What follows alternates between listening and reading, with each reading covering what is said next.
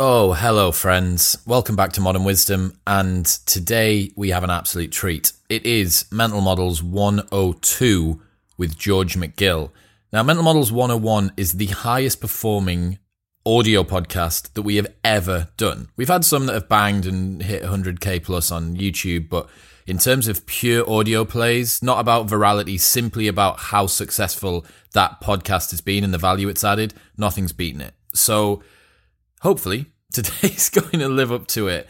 Um, me and George caught up a couple of weeks ago. I got him up to Newcastle, dragged him out of his hole in London. He's doing like 200 hour work weeks in the space of one week. Um, got a lot on his plate. So I was really glad to see him. Great to catch up. Some amazing mental models, some stuff from Jocko Willink, Paul Graham, Naval Ravikant, uh, Rick and Morty all sorts today. I really hope that this benefits your life. If you are new here or if you are a regular listener, please go and give us five stars wherever you are listening. It'll only take a couple of seconds of your day, but it is a massive, massive help to me and it'll make me very happy.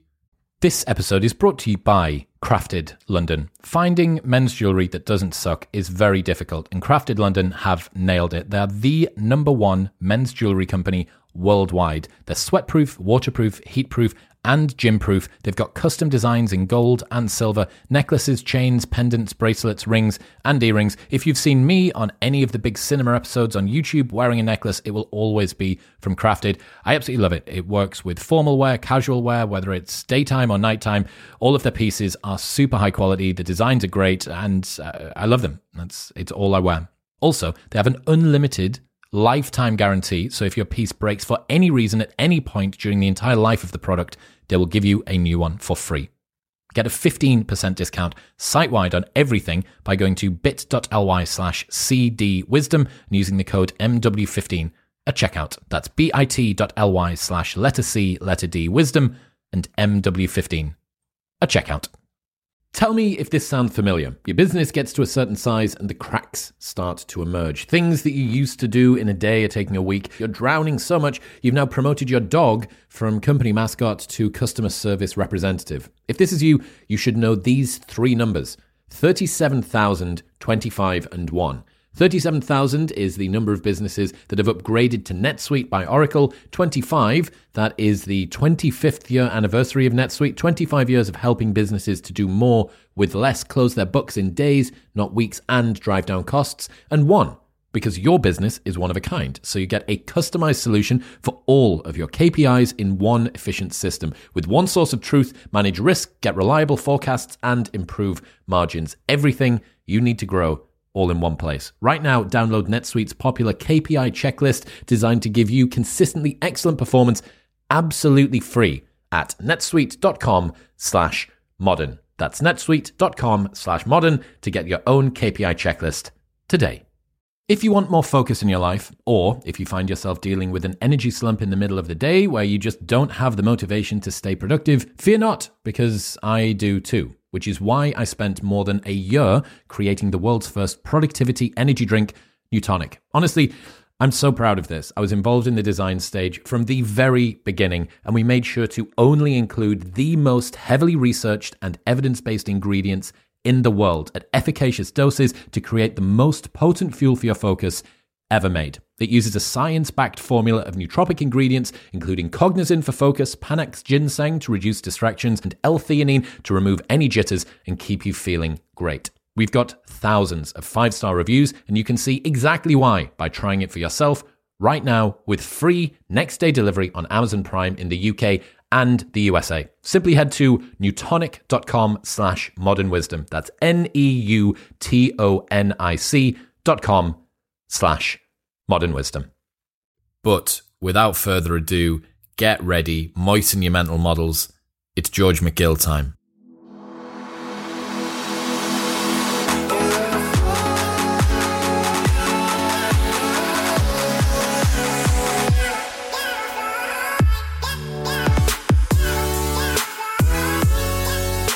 The internet goes wild for George MacGill back on Modern Wisdom It's been a long time, man. Thank you so much for coming back on. It's, it's good to be back. You brought me out of my cave. It's good. I have indeed. A lot has changed since we were last here. Yeah, a lot. A lot has changed for, for, uh, both parties. I imagine. Yeah. Always changing. You're down in London now. You were in Manchester last time we saw Yeah, down in London, uh, a bit more expensive, but you get what you pay for. Yeah, you do. A lot of opportunities. Yeah, it's um, it's certainly very very different. There's a, a really good Paul Graham essay uh, called "Cities and Ambition." Have you ever heard of it? No. It's one of one of my favorite ones of his. It's one of the reasons why I moved.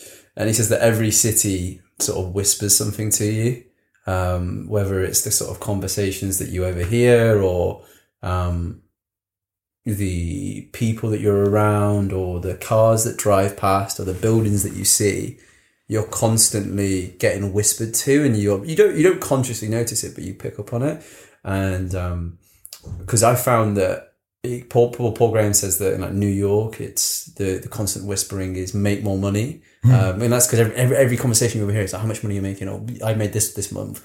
Uh, whereas in LA, it's be more famous is what it's constantly whispering to you. What's London? Um, well, well, he says San Francisco is be um, uh, be more powerful in terms of they don't give a shit if you made like a billion dollars out. Um, if you've inherited a billion dollars, it's more about what you've done. Uh, with London, um, is it? Well, the thing about London is there's almost the little cities within little cities. But at the minute we've been primarily based in Mayfair. Have you been to Mayfair before? Yeah. It's like the it's like the wealthiest part of like right next to Buckingham Palace. Like Maserati, Maserati, Lamborghini, so the, Porsche, what it whispers to me Royce. is I need to upgrade my fucking Vauxhall Corsa. that's, that's the most. That's the thing I get the most. Guy, I probably need to get a new car. I keep thinking that guy I need to get a new car. I've been driving that Vauxhall Corsa. Since you don't drive that much. I don't drive that much. No, I'm, I'm joking. Just rent, just rent a big dick one. Rent a fucking Maserati when you need it. yeah, sack it off outside Insta- be an Instagram baller. That's the way to go. So the internet is ready and waiting, moist for some more mental models. Mental Models 101 is the highest performing episode ever on Modern Wisdom. Massive shout out to Podcast Notes for supporting that episode. I mean, who spoke about it? James Clear replied to some of our tweets to do with it. Naval Ravikant got tagged in a load. So we got a little bit of pressure to make this one not Yeah. shit. But we're going to be fine. I've got an absolute belter to start you off with. Cool. Let's go. And this is from uh, Gabriel Weinberg's Big Book of Mental Models. Gabriel, if you're listening, I know that you're busy, man, but I'm ready and waiting whenever you are. Uh, and this is a mental model from tennis, Okay. the unforced error. Oh, okay. So the concept is that you need to focus on being less wrong, not because of an external situation, but because of your own poor judgment or execution. So you got to think about how making a bad first impression. That's your fault. Like if you didn't get ready, insufficient preparation. That's an unforced error. Touches a little bit on um, some of the asymmetries we were talking about before. You're in a car crash because you were texting. Unforced error like you've caused that situation. It wasn't there wasn't some tornado that came out of somewhere and picked your car up and threw it to one side. This was an error that you caused. So you were talking previously about not aiming to be right all the time, just simply avoiding being wrong.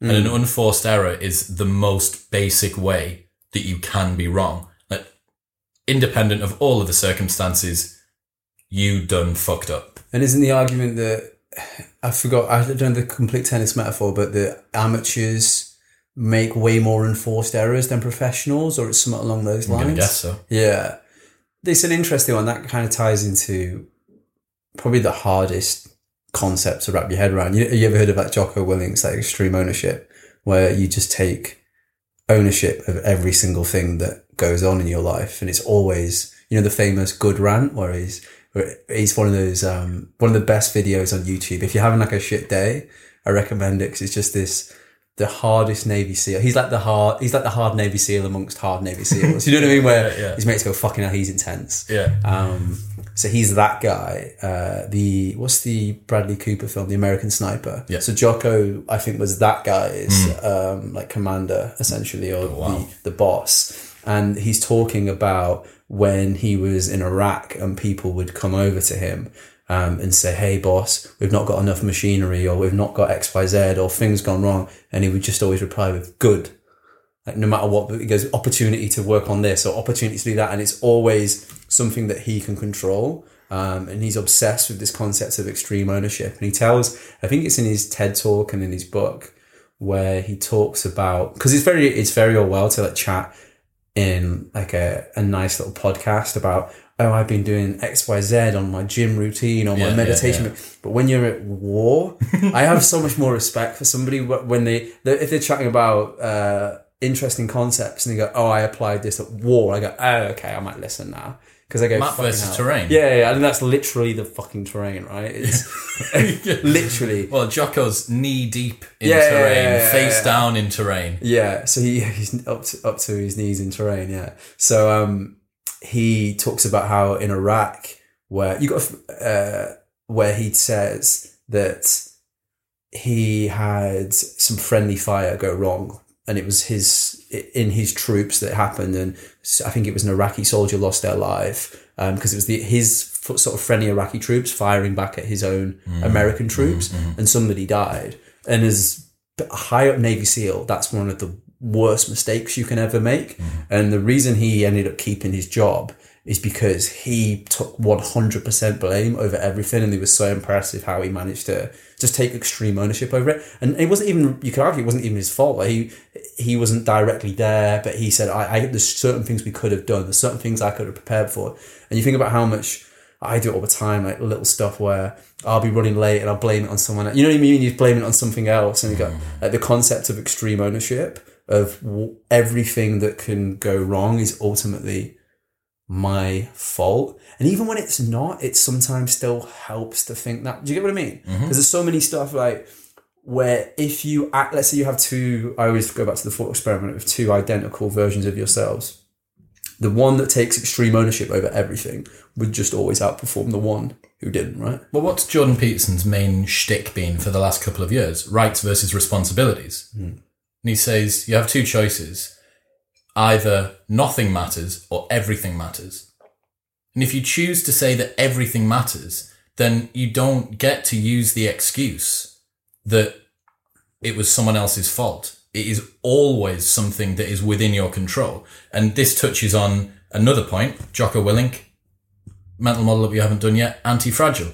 Yeah, that's um that comes from Nassim Taleb, Nassim Taleb, um, who wrote The Black Swan, Fooled by Randomness, and a few other interesting concepts. And the idea of anti-fragility is, let's say, for example, you have quite a, let's say you looked at this like glass here. This is by very nature, as we just found out in the kitchen earlier when you fucking smashed the glass everywhere and I smacked my head on so in the kitchen Yeah. uh, behind the scenes that will never get released. Yeah. Um, if you drop this on a concrete floor or a, a kitchen floor, as we saw then, it's fragile by its very, very nature. In that, when disorder happens, the whole thing basically disintegrates. Mm-hmm. So that's something that's fragile. When disorder occurs, mm-hmm. it breaks down.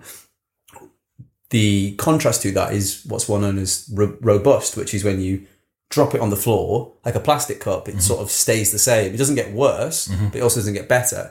So what Taleb sort of identified is there's nothing that's truly the opposite of fragility because robust isn't the opposite of fragility because it stays the same. Neutral. Therefore, Minus one to zero. Exactly. Whereas the plus one would be something that's anti-fragile, that it gets stronger from disorder. So the most obvious example is your immune system, that you give it a little bit of tuberculosis and all of a sudden, oh, it knows, it gets used to dealing with that and now it's much better at dealing with that. Whereas if you, if you prevent a child from sort of playing around in the mud and damaging a little bit of its immune system each time, you never grow. If you never exercise and put your body under stress, you never grow. So you, your body's almost an anti-fragile machine. Um, in the the more disorder you give it, the more it adapts. Of course, it has a breaking point where you go you can overstep the mark and you, you break your legs or whatever you do. But or you catch tuberculosis. yeah, so the, yeah, you catch tuberculosis, but the concept of anti-fragility is a is an interesting one because you, you see it all the time where you see two people go through very very similar events, and some people say that's the best thing that ever happened to them, and then compound as a result, and they use that, and then other people who did the exact same thing, it's the the worst thing that ever happened to them, and yeah, I think becoming more anti-fragile is it's difficult, but it's um it's something I need to get better at. It's something that's very very difficult to do. I think so. So some of the ideas that comes to mind. I saw a tweet earlier on, hilarious tweet. Um, someone's five-year-old child had said to his mother, the reason he wasn't cleaning my room was because it was good for his immune response. And you're like, you clever little bastard. Hey, didn't you there? Yeah. You fucking clever little Wow. bastard. They were like, like Joshua, why haven't you cleaned your room? Oh, it's good for my immune immune system. Fuck you, Joshua. You smart woke little five year old bastard. So uh, one like really good practical example I heard came from Josh Wolfe, who he's the uh, the founder of Lux Capital. Um, very very very clever guy. Um, he has quite a few mental models which we can go on to, but he talked about when he was deciding to invest in a certain company, um, which was nuclear cleanup. So cl- cleaning up uh, nuclear Waste. waste. essentially.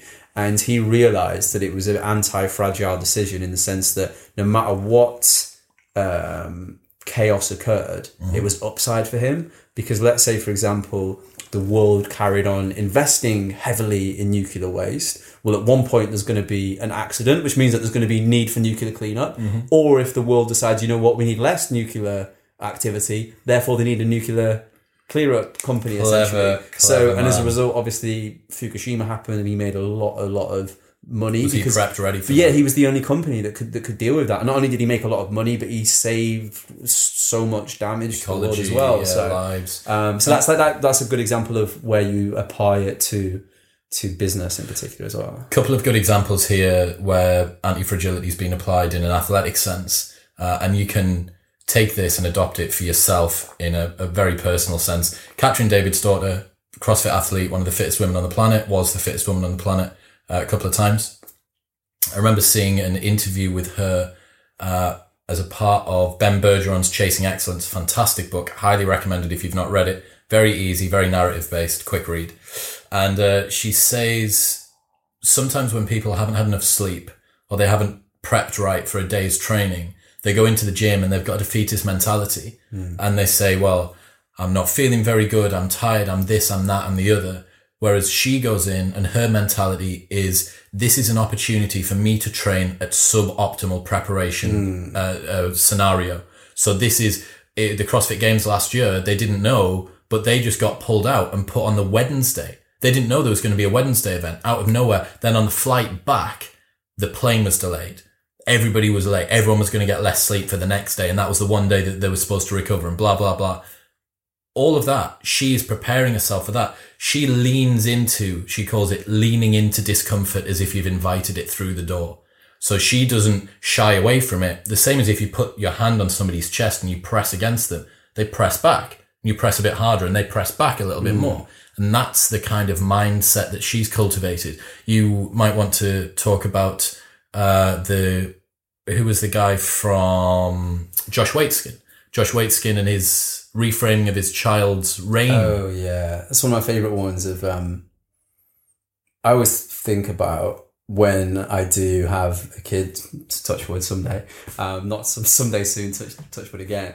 Um, that'll bite me in the ass. Yeah. It's not. Um, the the sort of lessons you want to apply, and I think obviously everybody's almost playing this weird, quite meta Darwinian game. Obviously, they're literally passing on their parents' DNA um, by by the nature of it, and everybody's p- passing on their parents' DNA, and then they're passing on their parents' DNA. But you're also kind of passing on.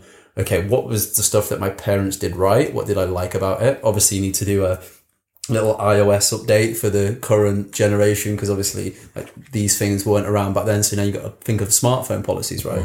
But you try and take what your parents did right, and then what you parents could have or should have done as well. And Evolution of ideas as well. yeah, and the better childhood you have, the the more the less stuff that you have to change. You just you just copy and paste over, um, and and then you obviously look at ideas that you hear from other parents or other parenting stuff. And I've not really gone deep down the parenting rabbit hole yet. No. Uh, again, for uh, hopefully for a while, but he talks about how when he uh, his son was very very young, um, first few years of his life, the first thing that parents will do to change the locus of control of a child, and it's not a conscious thing; it's very very subconscious, and it's the mo- it's one of the most consistent conversations you ever hear. Uh, certainly, I don't know about other countries, but particularly in the UK, of the conversation about the weather, where it's, oh, weather's nice today, isn't it? And it goes, yeah, it's great when it's like this, which rarely happens over here. Where it's like, weather's miserable today. And it's like, yeah, the weather's miserable, isn't it? Um, and you notice that parents would constantly have this conversation with their kids. Whereas if the weather was bad outside, therefore, oh, we should feel a bit rubbish and we should just stay in and play board games. And he realized that that is one of the first moments that a kid gets conditioned to have this low locus of control. And what he did instead was flip it on its head, which is whenever it's pissing it down outside, oh, look at how beautiful it is. And you could argue it is beautiful, right? There's rain coming down, there's storms and there's thunder. So the perspective is it definitely is beautiful. And let's go out and play in the rain. And then you condition the mind that, oh, whilst everybody else gets really upset about this moment, this is actually a moment to truly experience and appreciate. And I try and like now when it's raining, I catch my that that's one of the metaphors that's stuck in my head for the longest. Because even when it's raining now, Like, fuck's sake, Yeah. get my clothes on. And I go, first off, it's not that bad. It's water. right, it's not that bad. Um, and yeah, and if you just say good, and I now look like a psychopath because there's people in the rain who are like fucking covered like that, and I'm fucking buzzing, smiling because I've got that metaphor in my head. Yeah, Yeah. and it just goes back to the Jocko Willink good thing as well. Like when everything's going. So this is a weird one that I've tried to practice a little bit of late. Is when everything's going bad, I say good, and when everything's going good. I try to say bad because I know that sub- psycho- psychologically I sometimes take my I might take my foot off the gas. So Are you, are you stood in the rain like the guy at the end of Shawshank Redemption, crawling out of the pipe of shit, looking up and being like, ah. yeah, yeah, basically. Yeah. Was the whole like um yeah, I'm just trying to think of some bad like bad news like oh your girlfriend's just broken up with you, good. Opportunity to She was a bitch spend anyway. more yeah, spend spend more time by yourself. Um but then when someone oh just just made a hundred million pounds, oh bad, you might lose your ambition. You know what I mean? You've got to constantly have that to, to fact check yourself. Yeah, it's some weird Zen paradox going on that we're constantly playing. Another gr- great example, actually, from a podcast earlier this year with Alex Hutchinson, who wrote the book Endure. So, this is the definition of anti fragile as far as I'm concerned. He's got elite performing athletes of varying degrees on the top end, sat on a bike doing a VO2 max test. They got a face mask on, which is controlling the air in and out of their lungs. And these guys are doing maths questions on an iPad while they're doing it. So they're at a fairly high heart rate. They're completing these maths questions on the iPad on the bike. So they don't actually need to think much. It's not a cognitively demanding task to exercise. Legs are just turning, but it is a cognitively demanding task they've got on the screen in front of them. Then they start to push their heart rate a little bit higher, a little bit higher, and get them really quite far up into the high percentages of their max. Then they restrict the air through the mask so that it's like breathing through a straw or hmm. breathing at altitude. And the absolute best performers, obviously, a lot of people, their cognition drops, they're distracted, they feel uncomfortable. The absolute best performers get better at their maths problems when they restrict the air through the mouth because that's when they start to lean in to that discomfort ah. as if they've invited it through the door. Hmm. And I just, I love, love that, that whole concept. He told me that story the first time I'm sat on my, the hairs are standing up on, on my arms because I'm like, fuck, that's so cool. These guys are in there at the peak of discomfort and then someone turns the discomfort up more and they go, good. That's why I'm hmm. here. That's hmm. what I'm here to do. And you just think that is the difference. Another perfect example who talks about passion in life. Steffi Graf, one of the greatest tennis players of all time, gets tested at 12 years old as part of, I think she's German, part of the German youth tennis program. They test her and they're testing all of the athletes on two broad domains. First one is skill, mechanical skill. Second one is passion and inspiration to train. And she scores 10 out of 10 on both of them. So it's like, good fucking luck trying to beat her. Like, not only is she more talented than you, but she will outwork you and it won't even feel like work to her. What do you think creates an individual like that?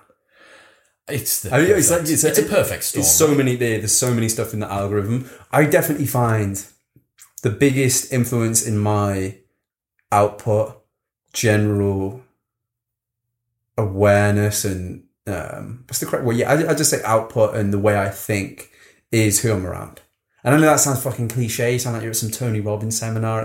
You just have to get new friends, man. But um, when you, I, I just find I always use this thought experiment of pick the person. Pick, imagine you again, identical, but we tweak two variables in these two parallel universes. One where you spend the most amount of time, or the person you spend the most amount of time with, is the person you know, whether you know them in your actual real life or you know them via, you follow them on Instagram, you see them on YouTube, who is the most positive or has the best output, work ethic, the way they think that you truly admire. You're around that individual the most. Let's say you have a, like a guy like David Goggins and he's just constantly like going, Making you jump in yeah, ice. yeah, yeah, just going, get in the fucking ice, Get man. in the ice. Um, you've got that guy it, versus the everyone has one in their friendship circle, just a sloth. You know what I mean? He's constantly going, "Oh, he's not actually that good. He's only because he's this," or uh, "Yeah, yeah, they're rubbish." You know that sort of individual who's constant. You when you go- Fixed mindset. when you leave them, you feel you feel like Black. you've got an illness. and You go fucking hell.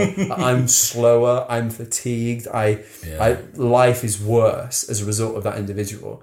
And imagine you spent again the exact same in your DNA, your genetics, your your situation. One where you spend it with the the best person, one where you spend it with the worst person, and after a year, those two people, as in your two opposing selves Mm-hmm. in these two universes, suddenly some Rick and Morty shit happens, and you Mm-hmm. fucking meet one another. Those are two different people. Very much so. Like, but it's it's people. difficult, man. Like you are so much less in control of the people that you're around than you are of yourself. And I think that What do you mean? well, I can't tell you. Let's say that I spend every day with you for the next year. I can't tell you how to be. I can choose who I choose to be Oh, yeah. with, but I have a limited number of people that I can choose to be with. I don't know everybody. I don't know who is necessarily good for me. It takes me time to work out who's toxic and who's not. I also think that it's hard making friends when you're older. That's Like, true. That's making true. fr- no one ever talks about this because it sounds like some sort of like weird autistic social leper bullshit. But it's true. It's really hard it is. Like no one ever wants to say i wish i had some new friends. I'm 25 30 35 Hmm. 40 years old. Be really cool if i had some new friends or some different friends. And you think well hang on a second. People say all the time that they would love a partner. They can be single and love to have a partner that was like X and Y and Z. But we just assume that the social circle that we're in will have people come and go like the fucking tide and we'll pick up some random ones. But what were we talking about in the last one? The most valuable asset of the 21st century, as far as you were concerned, high agency. High agency people will seek out those friends. You know who I think's mega, mega high agency person? David Perell. Yeah. David Perell told me on a podcast he actively seeks out spending time with influencers off Instagram, spending time with comedians, spending time with intellectuals. He's always the dumbest person in the room in one of multiple domains and he keeps changing the domain. Hmm. You're like, can you imagine what David fucking Perell's phone book's like? Neil deGrasse Tyson.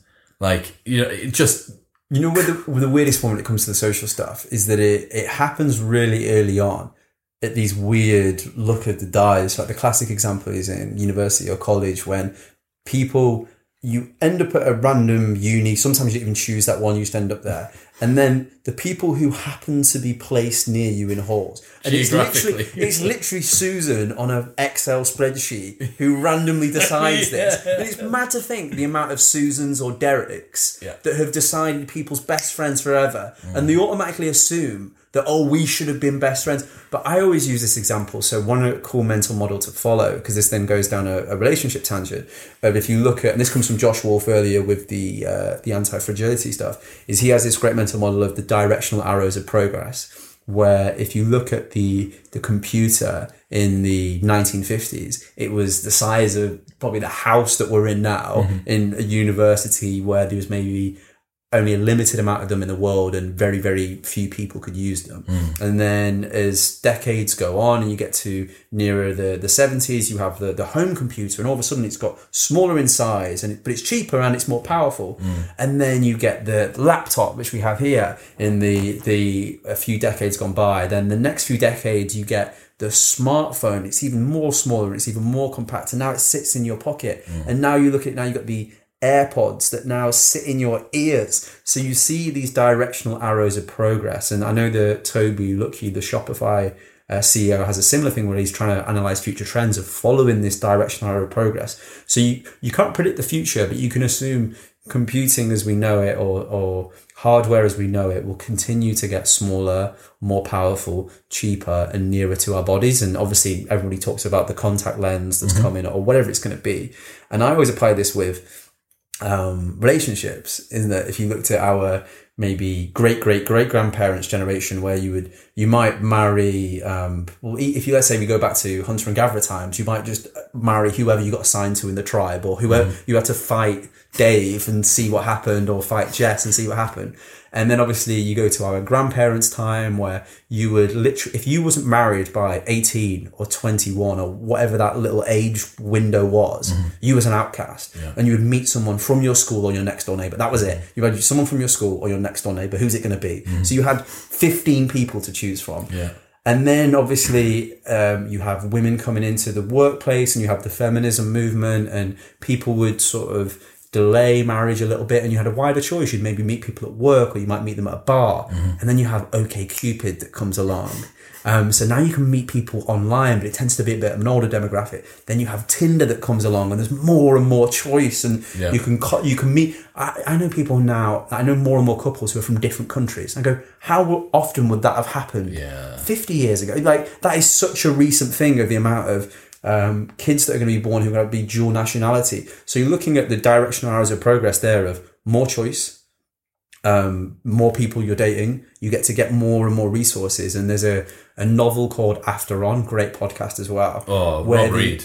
Yeah, have you, you have you listened to After On yet? The book, Yep. Oh no, no. sorry, not the book, but the podcast. really good. Fantastic. So he has a scene, uh, a bit he writes in that where the AI gets so good that it matches. It's like a imagine Tinder, but it's an AI that sorts it for you and picks a perfect person based off your interest, their personality, the way you like someone to look, and the way that person likes to, someone to look. Because you've got to realize there's probably a thousand people out there who would be the best relationship you could ever imagine. Mm-hmm. And, mo- and you've got to think 99.999% of relationships, this sounds really an awful thing to say, but aren't probably the best relationship for that individual if you looked at it from a maybe a completely objective, so many simulations running at once. we settle on the nearest best thing. Yeah, basically. But I mean, it's getting better. But you're looking at direction of it. It's not, at least it's not your school or your next door neighbor. Yeah. You know what I mean? At least it's choice. getting better. Yeah. But you can imagine a scenario in the future where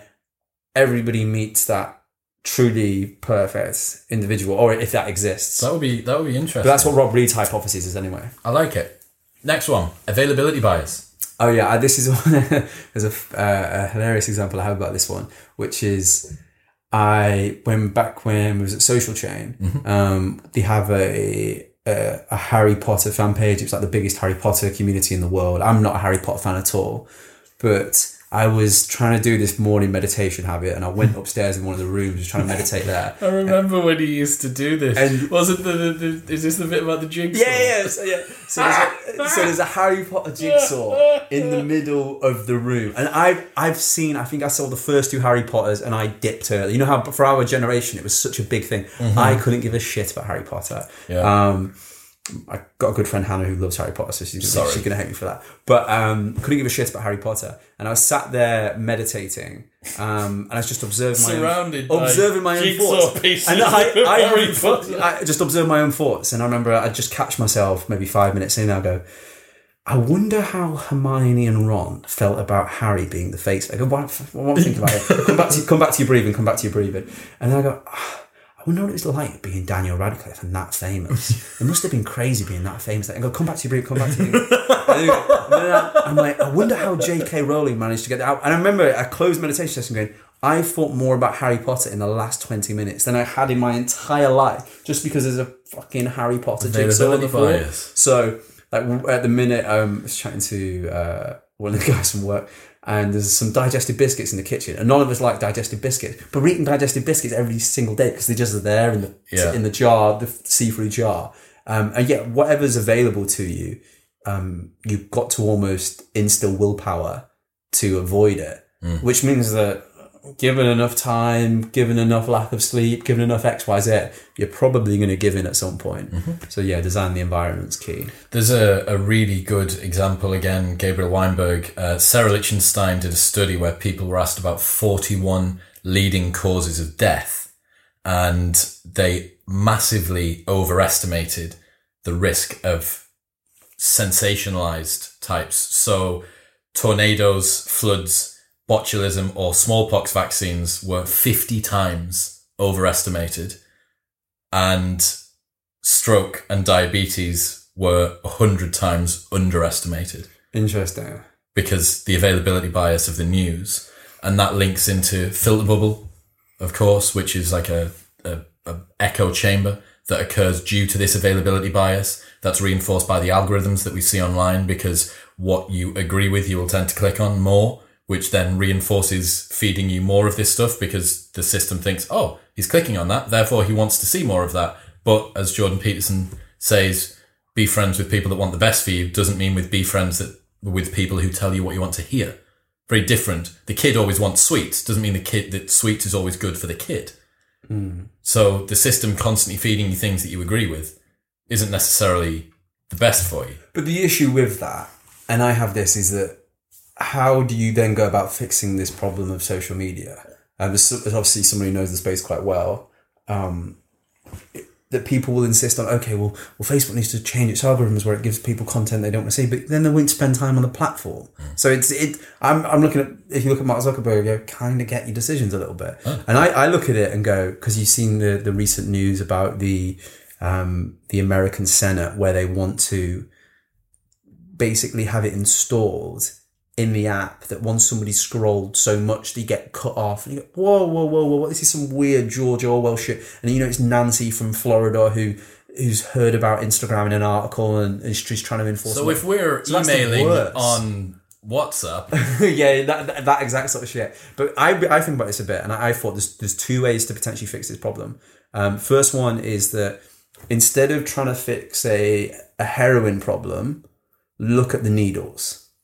So instead of trying to stop the heroin going around, the social media addiction, let's look at the needles, which is the smartphones. The, the um, uh, Instagram, Facebook, Snapchat, etc. are never going to fix the problem because that we'll come on to this in a second. But that's their incentives, that's their business model. They're never going to stop doing it. McDonald's aren't going to start selling kale. Mm. I'm, I'm sure they have, but it was horrific, I imagine, right? and they only did it for a PR bid. But they- they're never going to be their full product of kale. It's going to be greasy fries and a greasy burger because that's what people go there for, and that's what they're incentivized to do, and that's what their business model is. So instead, the people who have the power are Apple and Google, who own Android, obviously. So what you need to do, they've re- recently released the screen time stuff, but why isn't it that people can't? Let's say you flip, I call it like the ultimate judo move, where you flip social media or the mental models that social media have about the way they've conditioned people on its head. And with the screen time stuff, you create a social network what I can see out of my friends who spent the most amount or the least amount of time on Instagram and it's ranked with them at the top of the leaderboard. And that would be quite a cool feature. And then the final one that they should do is if it's decide if it's decided oh what I think they should do um, is if it's decided that these things are bad for people's mental health.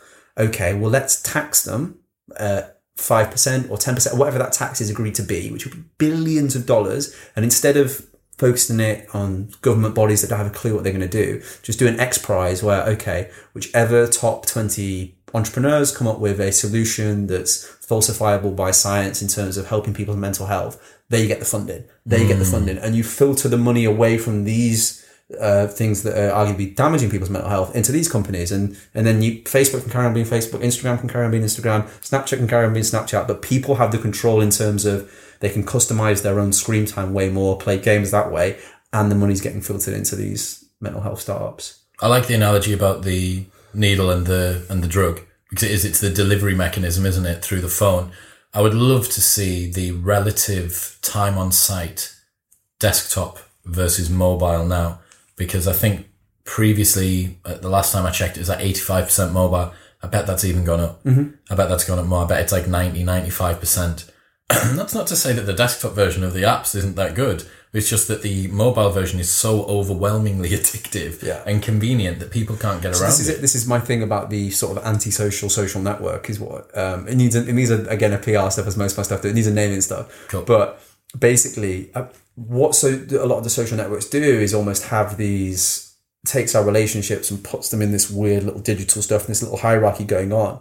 Whereas being on Instagram for five hours a day, if you heard someone, if you watch me doing that, it's quite a sad thing. And if that was in a leaderboard, and you go, oh, And Dave knew that everyone else was looking at him and you spend five hours on Instagram today. Yeah. You actually look like a bit of a loser. you look like you don't have a life. so. And you can fl- you can actually use the biases that these social media outlets have used on the whole of humanity. Turn it upside down. And just full on judo move. Yeah, use the momentum against them. Yeah. There's a an interesting app. I can't remember the name of it. I'll find it and put it in the show notes.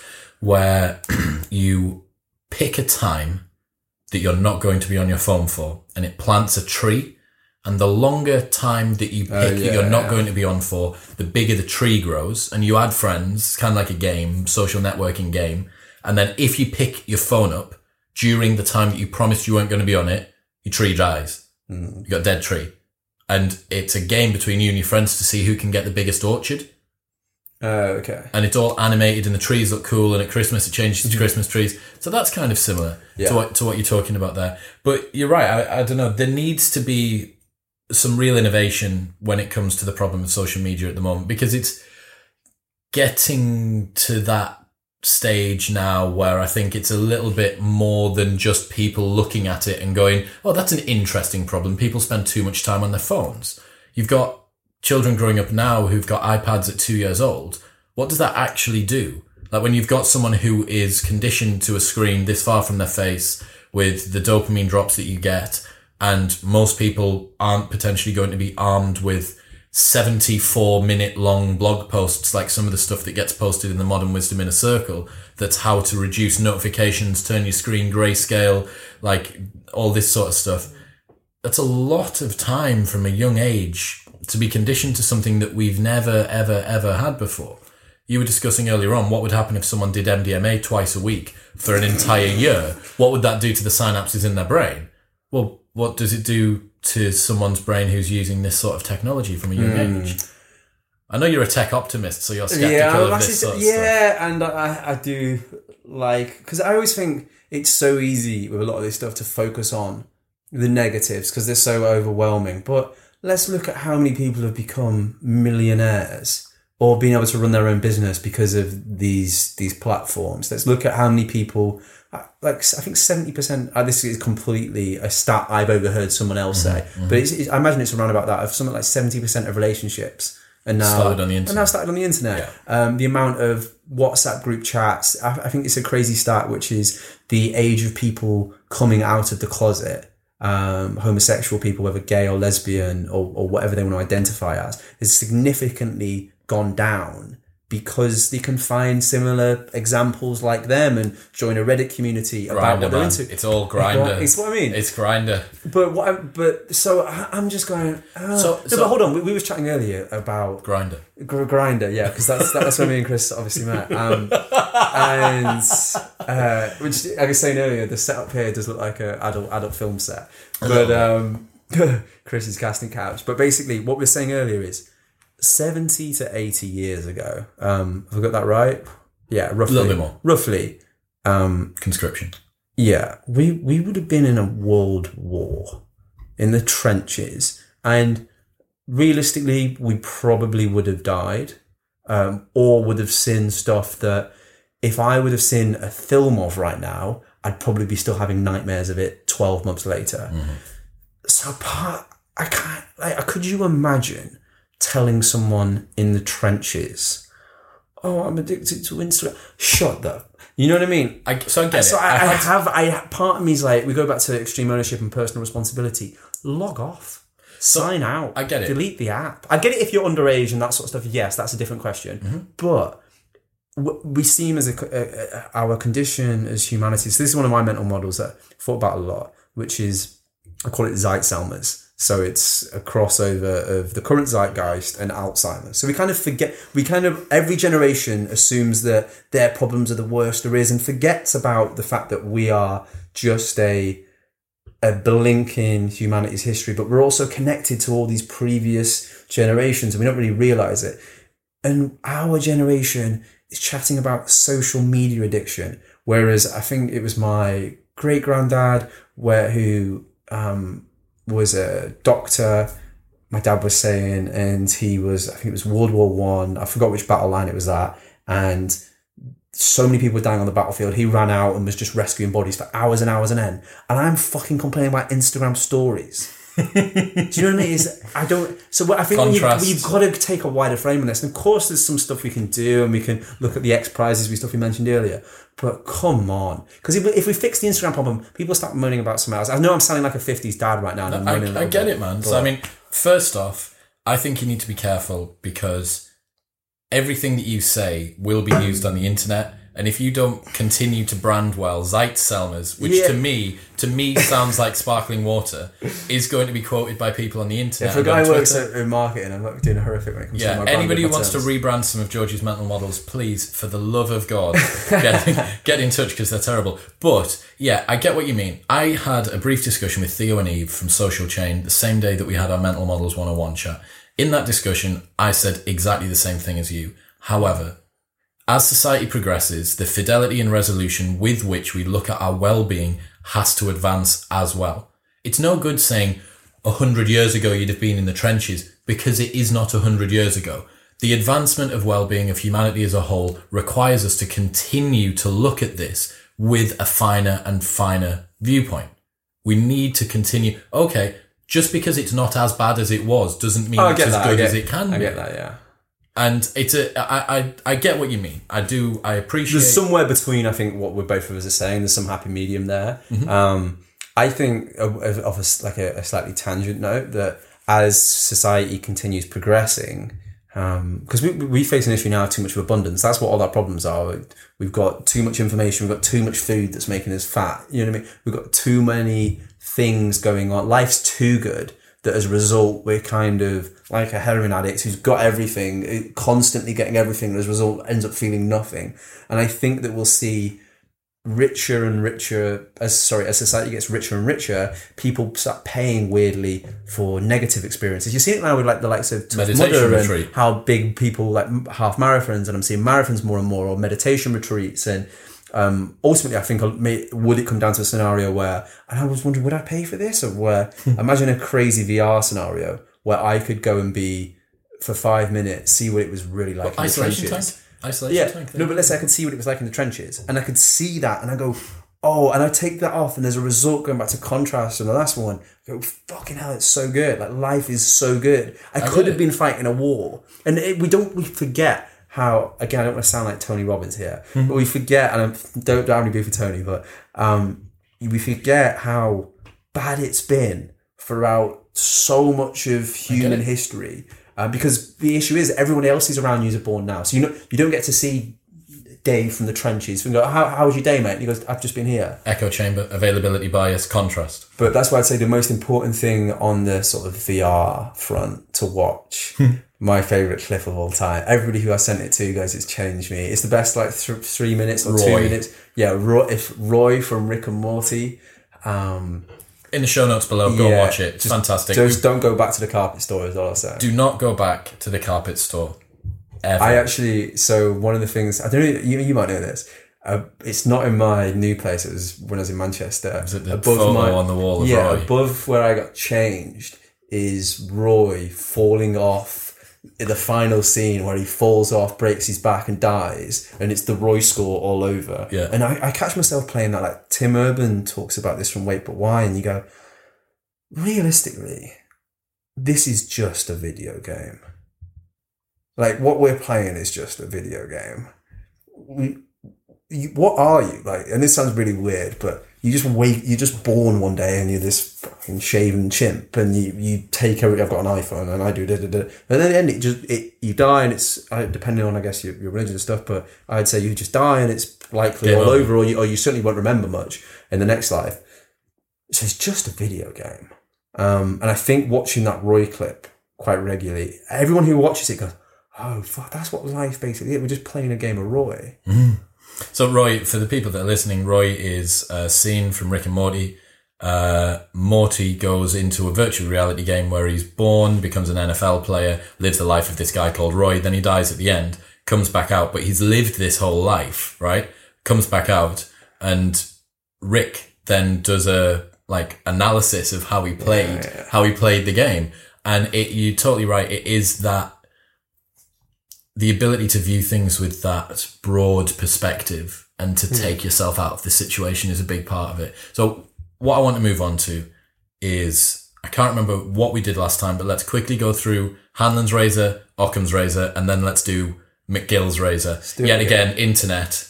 If we can find something to rebrand it with, then Um, please feel free. So I guess uh, Occam's razor is probably the most like well-known one from philosophy of if in doubt you go with the if you're presented with two similar arguments um, and you can't make your mind up on which one you go with the most simplest solution or you the reason why it's called a razor is because you lean towards it. People often I- think and again i might not know this well enough but people often think no therefore the simplest solution is always the answer. No no no. You assume the simplest solution is the answer, but then you work from there and you look for counter evidence, etc. But you assume that. Whereas Hanlon's razors, another version of that, where if you're, let's say somebody's pissed you off, um, and you have equal evidence, was it out of malice or was it out of them not just thinking? Do or- not attribute to uh, malice what can be afforded to stupidity. Exactly. So uh, Hanlon's razor is just assume that it was down to their stupidity or it was down to their lack of Negligence, thinking. It yeah. wasn't because they're a bad person. And then the razor I have um, is if presented with two situations, choose the one and that will bring about the most amount of luck. And I'd say this is, if I had to give, I always say every episode, if I had to pick one mental model, and I'll pick a different one each fucking episode. Well, that's fine. But this, I guess, it, I guess as I get older, these things Yep, change, right? change. And I'd say, in terms of actual output towards me and what I do, and again, I don't think I've done anything particularly special yet, um, or in general.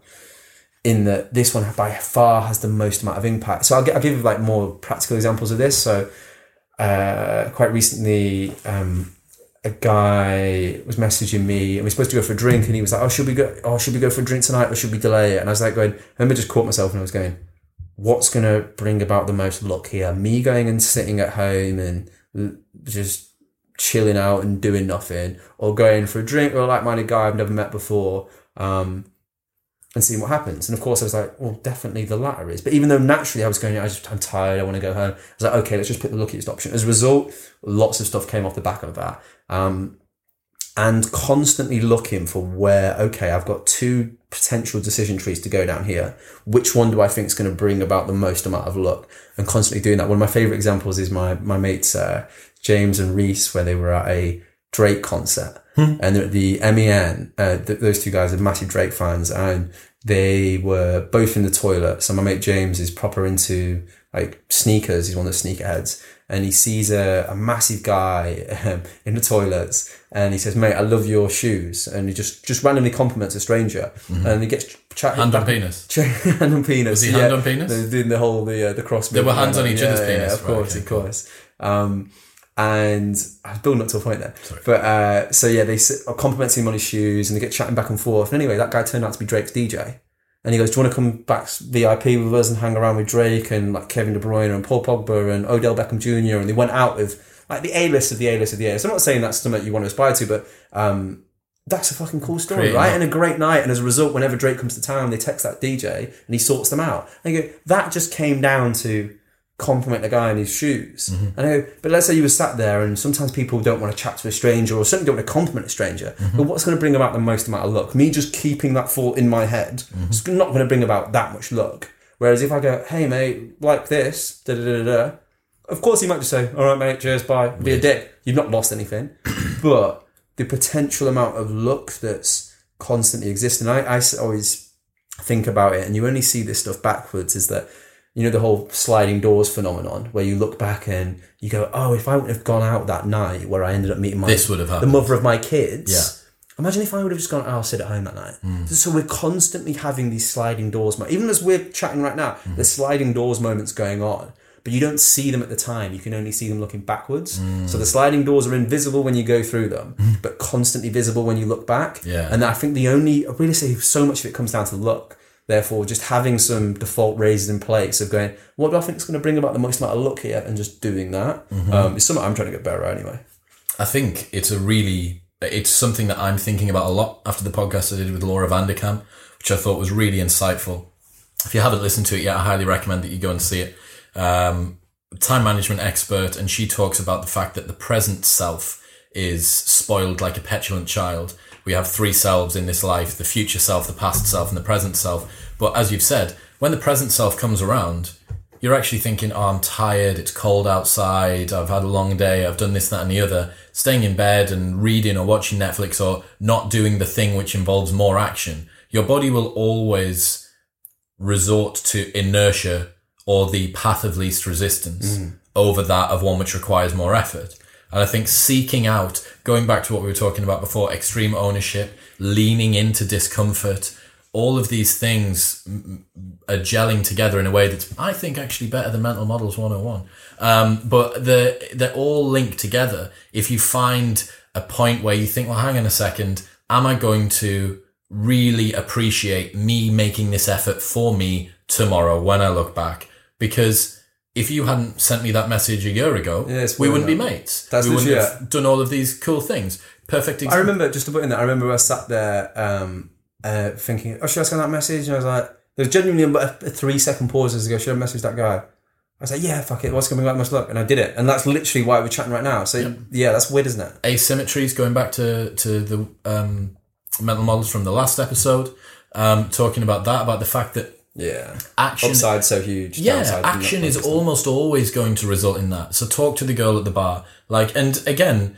a concept from pickup artistry like assume attraction is a really good way to go about things because it just encourages So when you assume they're attracted to you. yes just Oh, okay. always assume attraction reason being that it will encourage you into action as opposed to into inertia which is the natural state. yes Yeah. I think yeah, if you just ask yourself what's going to bring about the best Roy score at the end of the day, What's And the that- highest that's a again? great Let me get Yeah, the yeah. highest fucking Roy, Roy score. score. And I, I got this weird move. I make Josh now whenever I see him. Just go like, "How's your Roy score getting on?" And that's how you catch up now. And it's true. nice. And he gives you that frame, going, "Shit, this is just a fucking Fucking game. Roy score. Just game." So I've got one that you might not know. Have you heard of Third Story? Have you heard of this? Model? no, maybe. Cool. So, third story, you can imagine that in any normal situation, you have your point of view, my point of view. But then you'd also have a third point of view, which would actually be from someone outside of the situation looking at both. A lot of the time, people will discuss um, the fact that you want to see things from someone else's perspective. You don't just need to see that because that might not actually be the best place to see this from. The totally impartial observer probably has the best view of both. Now, we spoke we, we spoke at length about uh, how much we love Jordan Peterson and Sam Harris's approach to the beginning of their debate together when they steelmanned each other's arguments. And is it Warren Buffett who says he refuses to have a position on anything? Charlie Munger, yeah. Charlie Munger says, refuses. I think he says he refuses to have a position on anything unless he can state the other side better than the other side can. Basically, is what it is, and I think he calls that his iron discipline. Um, and that that catches me a lot is where I have an opinion on something, and I'll keep researching my side of the opinion, keep going over it and over it and over it, and I, but I've not even looked at the other side, and it kind of holds you accountable of not chatting about something. The other day, I was uh, having a chat with a mate, and we were strategizing at work, and I go, I catch myself like a proper Charlie Munger moment, um, where he's talking about a certain market that we should look at potentially investing in, and I go, you know what? I actually think that's a. I go, I actually don't have an opinion. I caught myself good. And then I thinking about the other side, and I go, I actually don't know this subject well enough. we just want to sound clever, don't we? So much, man. And I, I But then we talked about earlier of the benefit of identifying publicly as an idiot. Like anybody ever listening to this, watching to this, please know that I am an imbecile, and I say that um, mainly for myself because that, we was chatting about earlier of when you you recently, and I'm sure people who have heard the podcast a lot, you chatted a lot about the benefits you got from ROMWOD, and now you've you done a bit of a U turn on that, and uh, the uh, WHOOP band, you've done a bit of a U turn on that, right? And once you go out there shouting out, I am an X, or I'm a Republican, I am a Democrat, I'm a smart person, um, I'm a whatever you want to do, whenever you have those labels, it's then very hard to once you've said it out loud to everyone to then pivot and do a U-turn. And often because people don't want to be seen as being a hypocrite, but I admire people so much more once they've been so gun ho, gung ho on something and they go the other way. Like people who've been in like Scientology or the um, who the oh, what's the church in America that shouts at soldiers' funerals and they and they leave and they go against their whole family. Like the ability to go against your identity, which I think is the hardest thing to do, is so impressive. Which is why I always identify as an idiot. Because if mm. I identify as an idiot, then when I do stupid stuff, It's like the minimum viable, fail, minimum viable pro- idiot. Yeah, product exactly. to be a, to be a Exactly. thinker, isn't it? Yeah. Like, what is the lowest grade entry that I can have? Lowest barriers to entry, idiot. And I think you know, from from my perspective, this is something that I touched on earlier with you, and I hadn't thought this before. But mercifully, one of the advantages of being a podcast host, and this is where Rogan gets it so correct, is that you don't actually ever end up being the smartest person in the room. It's very rare that Rogan's the smartest person in the room on whatever the topic is. Maybe MMA sometimes, maybe comedy sometimes. But even in that, he might be sat across from Francis Ngannou. And you're like, oh, he's a bit better at MMA than you are. Maybe not hmm. his knowledge. Maybe some nuance of that Rogan's better. Or he might be sat across from Bryan Callen. You're like, well, who's the better comedian? That's up for debate, etc., etc. The advantage of being someone who is in the middle of a lot of other people and then presents that information in the way that a podcast host does is that you're never expected to actually be the like paragon of knowledge within an area. You're just a mere simulacrum representation of what everyone else has been. And that actually allows you to hold much less concrete views because everybody appreciates that really all you are is just a little reflection of all the people you've been exposed to. But that's all that anyone is. The only difference is when someone makes their identity about it. Aubrey Marcus, when you talk about how much you love polyamory, look at the comments on Aubrey Marcus's breakup video with his wife, Whitney, talking about how they're transitioning their relationship and polyamory is still the way to go. And by the way, if you want to find out what happened, tune into Whitney's podcast this Wednesday on blah, blah, blah. And the people in the comments are going, man, say how it is. Say that polyamory was a bad, a bad decision and say that you're breaking up, not transitioning. But those guys have planted the flag in the ground so hard. And maybe they do still believe this. But when you've been so forthcoming with talking about Whitney's off to go and see her boyfriend in Texas to get railed off some guy who's the 24 year old stallion or some shit from 25. Austin. Yeah. and you're like, right, after you've done that, where'd you go from there? It's very difficult to allow that identity to simmer back down again and for you to actually say, do you know what it is? Might have been wrong. Mm. And there's a there's a mental model that I've been thinking about for a little bit called the self-serving bias, where you uh, often have self-serving reasons for your own actions and behavior, but when you're observing others, you uh, ex- uh, excuse it as part of their intrinsic intrinsic nature. So, I cut someone up in traffic. It's because I'm in a rush. Someone else cuts me up in traffic. It's because they're a cunt. Yeah. I can see, and that is a part uh, uh, due to a different view perspective. Obviously, the fact that you can only see what's inside your own head, not someone else's. But you still do that. It's called the fundamental attribution error when you attribute others' behaviors to their motivations rather than to external factors. Someone cuts you up in traffic. They might have been in a rush. You say, twat. But when it's about yourself, you always have the excuse. Self-serving bias.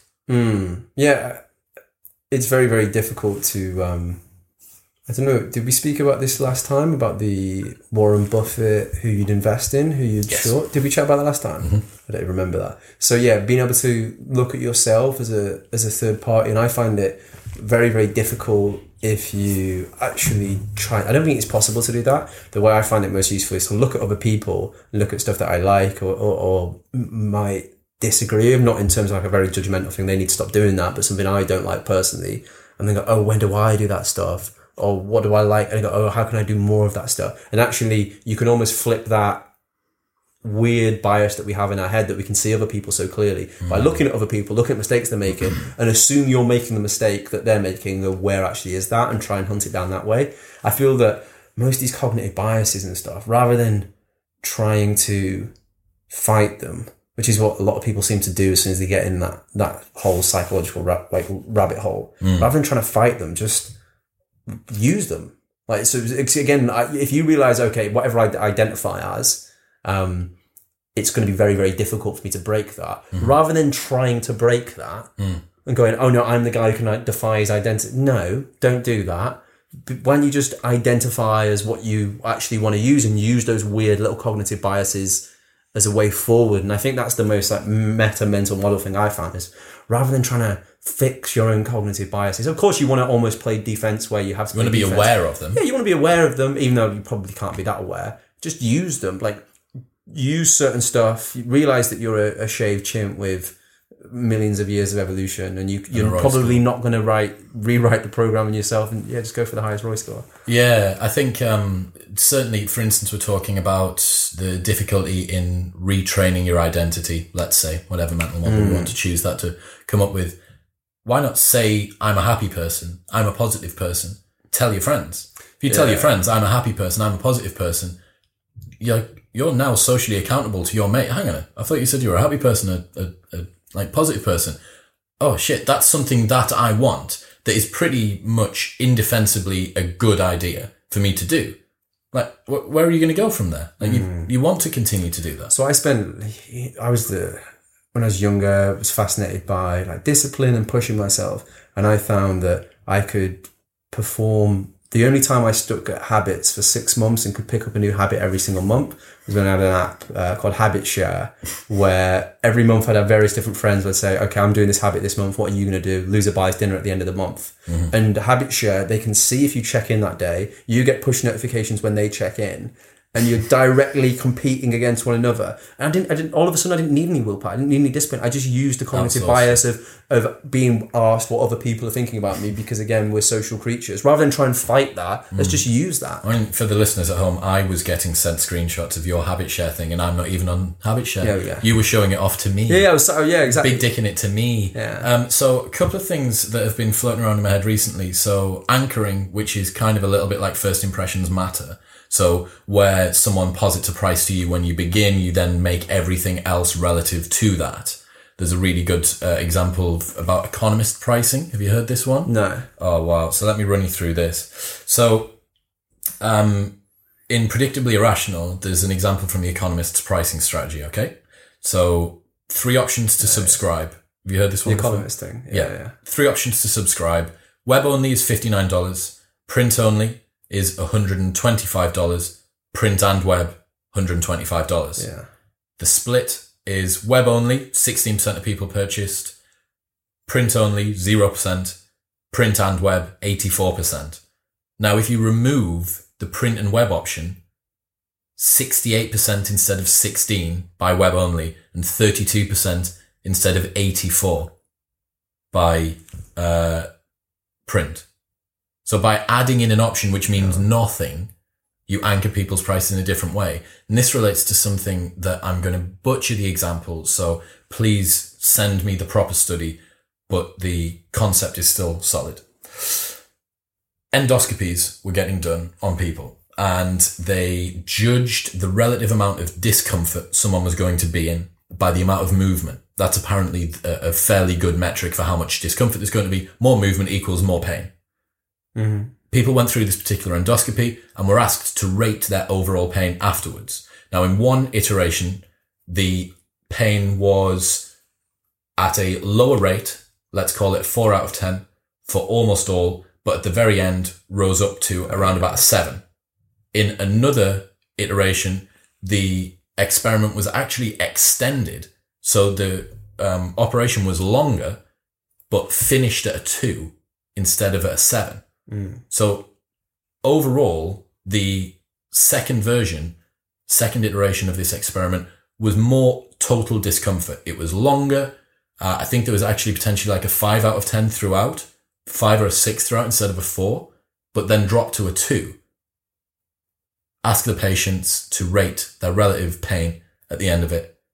Overwhelmingly, the patients that finished at a lower pain score, much fewer bad memories, much lower pain rating, even though through every objective measure, it should have been higher. And there's a, a quote I remember seeing online that talks about if you care about your child and they're going through an operation that they can feel, this is something that you want to happen.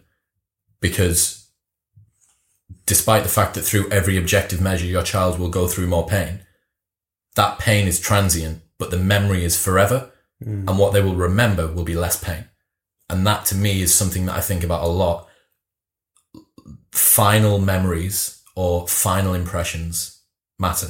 The same way that first impressions matter, final impressions matter as well. Hmm. So, perfect example. One of the guys that I'm coaching, Sam, recently got sent out to some random com- country to go and train a sales team. Literally two days notice. Right, mate, drop your life. You've got to go out to Istanbul somewhere. Okay, cool. Gets out there and has three weeks of chaos. And he's speaking to me about four days before he's going to leave. And he's like, well, what do you think that I should do? And I was like, what personally I think you should do is treat yourself as nicely as you can for the final two days of your holiday. Find the prettiest spot in Istanbul, take yourself out for a dinner, find some good music, do something cool, spend a little bit of money, buy mm. yourself a nice pair of trainers, do something. And then when you come back, you are going to lean your memory towards all of the nice final finishing moments that you had on that trip. And hopefully it'll help you to forget that. So that's a really nice way to help to either double down on a nice experience or to mitigate a bad one is to try and really finish it off with something that's good. It's like stand up comedy 101. You start off with your second best joke and then you finish with your best joke. Because that is just, yeah, it's what stand up comedians always do. That makes a lot of sense. Um, one weird one, which I've been thinking about for a while, and I'm not smart enough to really flesh this one out, but we'll give it a go. Crack it out, man. Come on. Which is orthogonal thought, um, which is when you come at something from a completely different angle from somebody else. So this comes from primarily Eric Weinstein, um, and he talks about two particular examples. Um, one, which is the uh, I forgot the guy, but he was on the Japanese table table table tennis team, um, and he was one of the worst players on there. Okay. And I think I'm not sure how many decades ago it was, but he decided to put foam on his bat. Everybody else was playing with these wooden bats, and he puts foam as we know it now, like a modern table tennis, and he would destroy everyone, and he beat everybody around, became the the best in the world at the time. Um, just from you've got to think he could have spent hours training, like oh, ten thousand hours, and probably still wouldn't even make the team. Hmm. But instead, sitting at home and coming at it from a completely different perspective, mm-hmm. and just putting foam on the bats, and then nobody could compete with him. It's the same with um, you know the Fosbury flop with the high jump. Mm-hmm. Everybody else used to do it um, face first, essentially, jump over that way. Whereas he came at it with this weird angle. And obviously, people mocked him for a while, Yeah, yeah. but it was a way more efficient and effective way of doing it. And then there's a, another great example of the whole suitcase on wheels stuff. That su- suitcase on wheels didn't didn't really ex- exist till like the 80s or, or whenever it was. It was a certain pilot that launched it, and you got to think everybody was carrying around suitcases. Nobody thought to put fucking suitcases on wheels. And and then one guy does it and then that's the norm. And I'm fascinated by when you take a perspective that often there's X or there's Y. There's X or there's Y. There's the that um, Robert um, Hanson, uh, the evolutionary biologist um, and physicist, he chats about this example with like immigration, which is obviously a very very uh, hotly contested topic, one which is way above my pay grade, and I, don't- I don't really have many opinions on. But he chats about how you have um, the Democrat side, which is obviously very, very pro immigration, and you have the Republican side, which is very, very anti immigration, and they're just constantly this tug of war against each other. And instead of having this tug of war ga- game coming on, he says, come at it from an or yeah orthogonal perspective, and you pull it from the middle. So, for example, what about if you could every American um, had their citizenship and it was worth X. So let's say it was worth hundred thousand dollars, um, which meant that they could sell it on to an immigrant who wanted to come into the the country, and they could move out that way. Um, and all of a sudden, you you fixed a lot of the problems there. And of course, that might not be the right or wrong solution, but all of a sudden, he's come at it from a completely different vector. On a, on a side point to that, I podcasted with Robin Hanson just after he released Elephant in the Brain and asked him about orthogonal thinking, and he was really tired that day. Oh, really? and he didn't have a clue what I was on about. Oh, really? it was you that had asked it as well. and I Oh, was no. like, I've got a cracking question for you here, Robin. right. What do you think about orthogonal Oh, no. thinking? And he was fucking knackered. and he was like, oh, I'm not really too sure about that one, mate. I was Oh, like, no. Oh, okay. Um, no, talking about the uh, Fosbury flop and different ways of doing athletics. Go on. Um, one of the first people, maybe the first, but definitely one of the first people to ever swim the English Channel.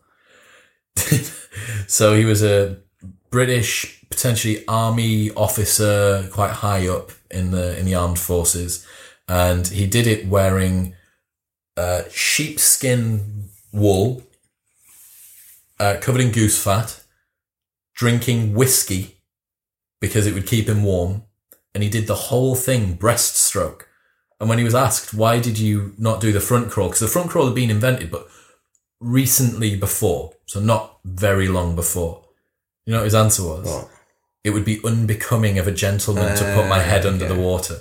Wow. So he did the whole English Channel fucking breaststroke. Damn. I love that story. It would be unbecoming of a gentleman to put my head under the water. Wow. Yes, it's a different time. It was a better time, man. When when when men wouldn't put their head under the water. So on the the orthogonal thought point, um, one thing that's particularly interesting it ties into you know the, the Peter Thiel question of what do you believe to be true that the rest of the world disagrees with you on. Um, a very very like contrarian question that I've yet to hear anybody answer. With real True, gusto. yeah, with real vigor. So or if they have, it's creeped me out, and I guess that's the point of it because it's so socially So here we go. against the the grain. To the listeners at home, give us a tweet at ChrisWillX and at George underscore underscore M A C K Yeah. and answer this question as best you can. what do you believe to be true that the rest of the world disagrees with you on? Um, so like a good example, like, and often what people will do in that scenario, they'll go, oh, the education system's backwards. Or, um, obviously a few Oh, years know. ago, they said we should legalize gay marriage. You know, realistically, if you actually ask most of society, they all actually agree with these statements nowadays. Um, a good example would have been 20 years ago saying I actually think that the, the way the college education system is going is backwards. And obviously Peter Thiel did that and was, was proven, proven right. Um, but trying to have, or for example, in 2009, um, or t- it was 2008 when Satoshi, I guess, made Bitcoin of saying, oh, I think Bitcoin will be this new hmm. global digital currency. Hmm. Saying it now is go, yeah, no shit, Sherlock. But saying it back then would have been a truly contrarian statement. And you know it's contrarian when everybody looks at you like you're an absolute weirdo. Psychopath. But it was the issue with that though, is that contrarians just go either end of the of the spectrum. They're either geniuses that are remembered throughout history, or they're writing their own name on a wall and shits. You know what I mean? Like, like, and that's the issue with it that you don't know who because um, I'm definitely I don't know if it's Naval talks. camp. Naval talks about it where he says that um, in San Francisco you got to be polite to everyone because that weird kid in a hoodie might be the next Mark Zuckerberg. And with contrarians, you, you never know that because if some if somebody would have been pitching Bitcoin to you, and I, I know it happened to me. I watched um, a YouTube video and I was I was tired and didn't finish it. I was like, eh, probably nothing. Um, and trying to pitch those those contrarian ideas that in hindsight everyone will look back and go that was so No-brainer. obvious yeah that was an absolute no-brainer but at the time because I realistically 99% of people listening or, or people in general if they was around when uh, pre-Galileo they would have believed the world was the center of the universe. And if if anybody would try to argue with them, they would have thought they were an idiot. And I'm always trying to think now, what 50 years from now will we think is ridiculous? Um, and I also then try and think, okay, more of a personal note. What if I look back at my behavior five years ago and find it really cringy? What five Anyone- years? What five years from now will I find cringy? But anyone who doesn't look back on their behaviour five years ago and find it cringy, No, but the issue. So this is the iOS update on that. Of course, that's true. But the thing is that people forget is that what you're doing right now, people, sorry, you will find cringy five years from now, and you're almost going to come at it from the frame going, "Oh shit, there's going to be stuff that I'm doing right now that's going to be horrific five years from now." And the same way, and then as a large part of society, what are we doing that 50 years from now we're going to go?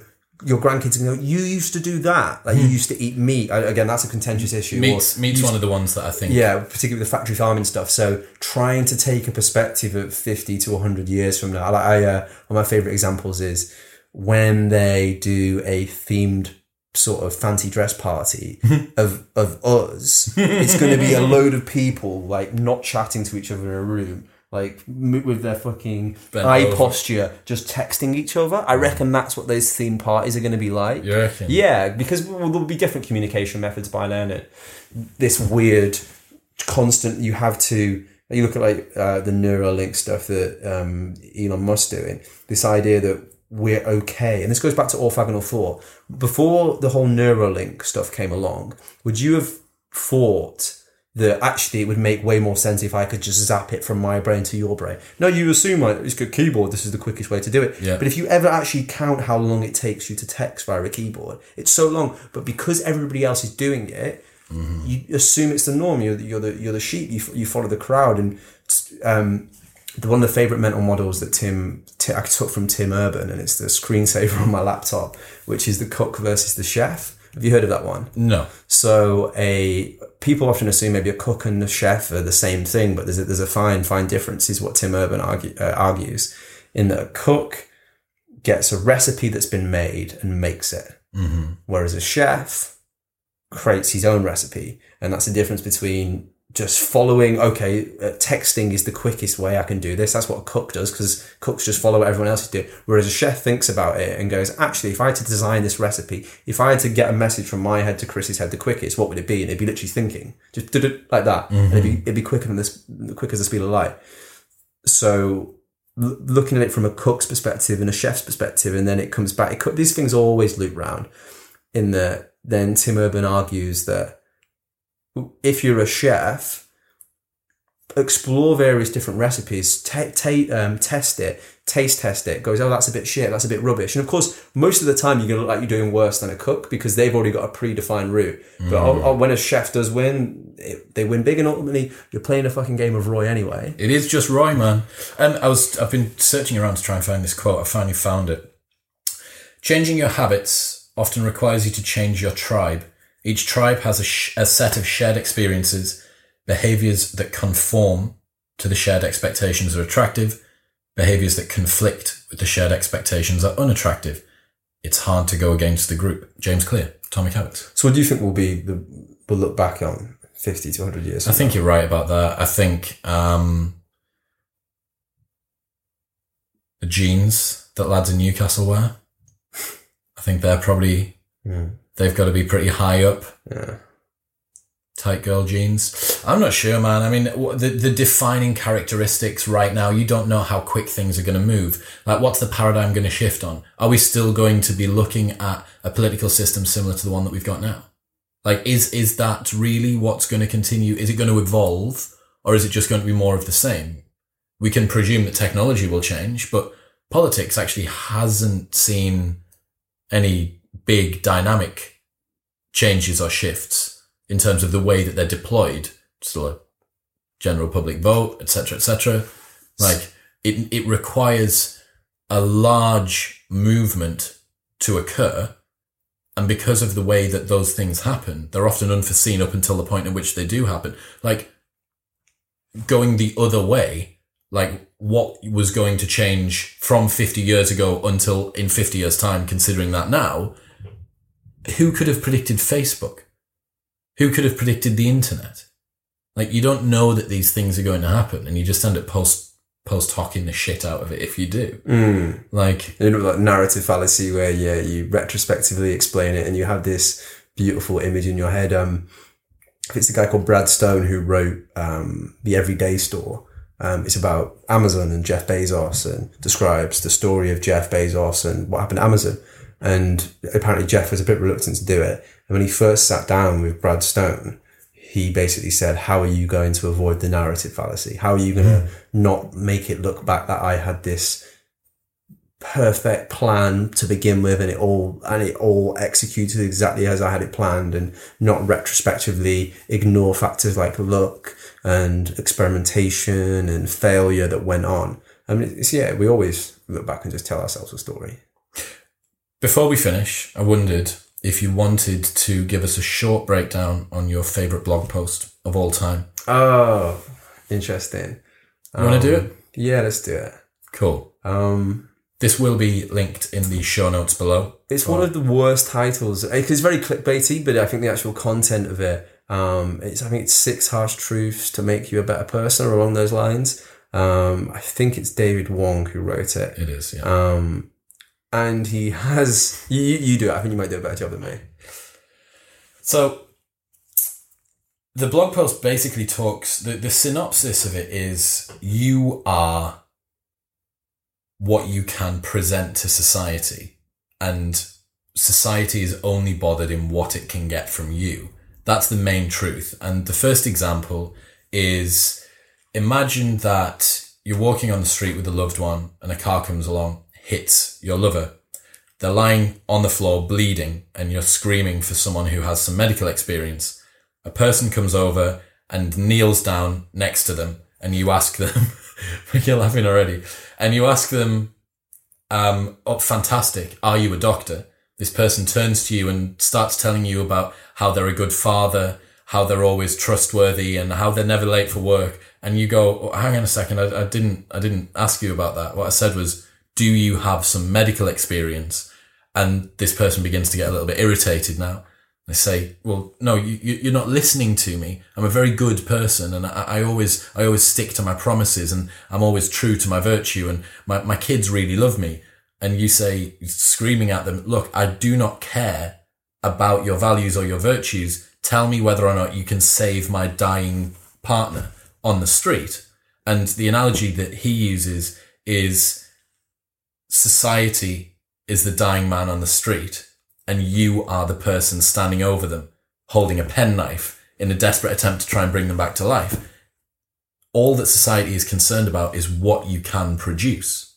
Do you want to elaborate? Yeah, um, I think uh, going back to Paul Graham, which we started off with, he has. I think he used to have it on either YC's walls or his own walls, which is make something people want.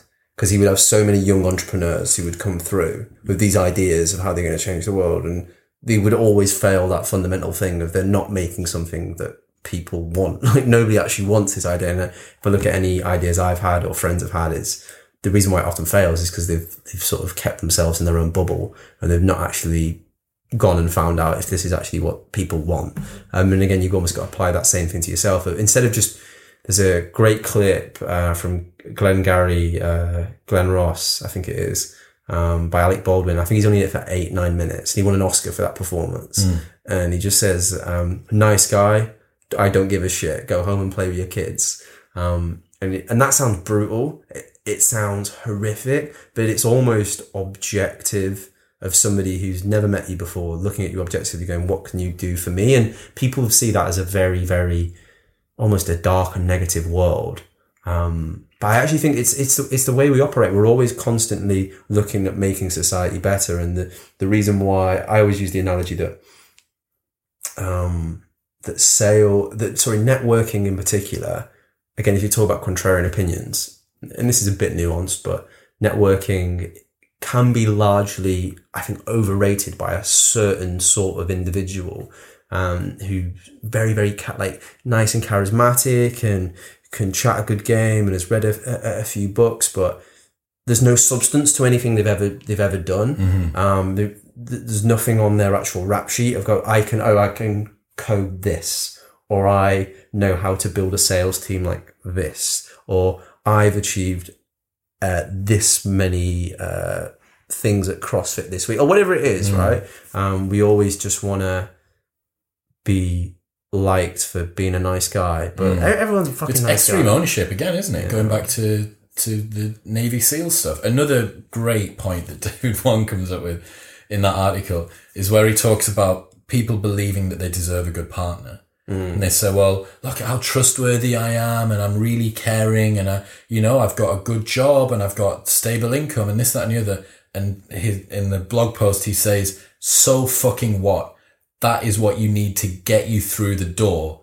And there is a guy out there who has everything you have and he can play the fucking guitar. And I'm like, David, you, you got it, man. Like, there is a guy out there who has every talent that you have and he can play the fucking guitar. Hmm. How are you going to compete with a man that can play the guitar? I, I, I think you are right. It is a But he, what's he great? He's, he had a he has a nuanced point in that um, he says that what you do or what you've done is actually a real reflection of who you are. Do you get what I mean? Whereas if, if who you are is all you are and you've not produced anything, then actually it wasn't what you are. That's a little bollocks, right? What you produce is ultimately a reflection of what your your thoughts are. It's that whole slightly weird thing of oh, well, if somebody's oh, let's say there's, there's a hurricane that's gone on, I'll, I'll pray for those people. And of course, I think a lot of people who do that are, are, Trying to do something. yeah, they're good. trying to do some good, but let's you can if you actually do something as well. wow, that's that's where the real power is. Well, and of that- course you can pray and do that at the same time, but fucking hell, What, what were we saying earlier on about the path of least resistance, about inertia as opposed to movement? Like, uh, you are right. I think it's it's not a very softly, softly approach. I bet if um, some of the Navy SEALs read that blog post, I bet they would agree with it. Guys that are forced into action, guys that have to do things first. Um, it's not a very sentimental way to view things, but I would struggle to see how looking at output first, what are the things, what are the explicit, tangible, objective measures by which I have represented my value in the real hmm. world. If you use those, I struggle to see how life comes at you with things that you're going to be unprepared for. Or at least I think you give yourself the best chance of being robust or anti-fragile enough to deal with them. yeah, because we, we can all edit our Instagram photos to look like successful entrepreneurs, but your P and L sheet is what actually matters, right? And that's that's the difference. And I guess You know that's what what, actually David actually happens. What Roy score. Roy score? I guess that's that's a good way to uh, to end on. Um, it's just a it's just a game. There's a great bit as well, similar to the Roy score bit of um, you've seen the Bill Hicks bit. It's just a ride. It's very very similar to um, the Roy score of where you can end up going down lots of different rabbit holes and thinking very very deeply about stuff. But once you realize we've got a very very limited time on this earth, and a hundred years from now, no one will probably remember your name. Um, yeah. Man, it's been fantastic again. I hope that everyone that has tuned in has enjoyed it.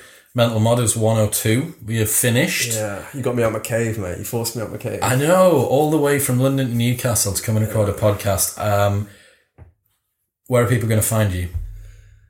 George underscore M A C K on Twitter. I'm going to force them to tweet at you so that you're re- forced to reply because you're too polite to not reply to people, but you're not on Twitter at the moment because you're too busy working, fitting 200 hour work weeks into one into a 100 hour week. yeah, yeah. Just avoiding the carpet store one day at a time. Good man. Thank you very much for tuning in. Please like, share, subscribe, all that good stuff. I do appreciate it every time that you do. At Chris Willex on all social media. If you've got any questions, at George underscore underscore Mack on Twitter as well. Thank you very much, man. Bye. Peace.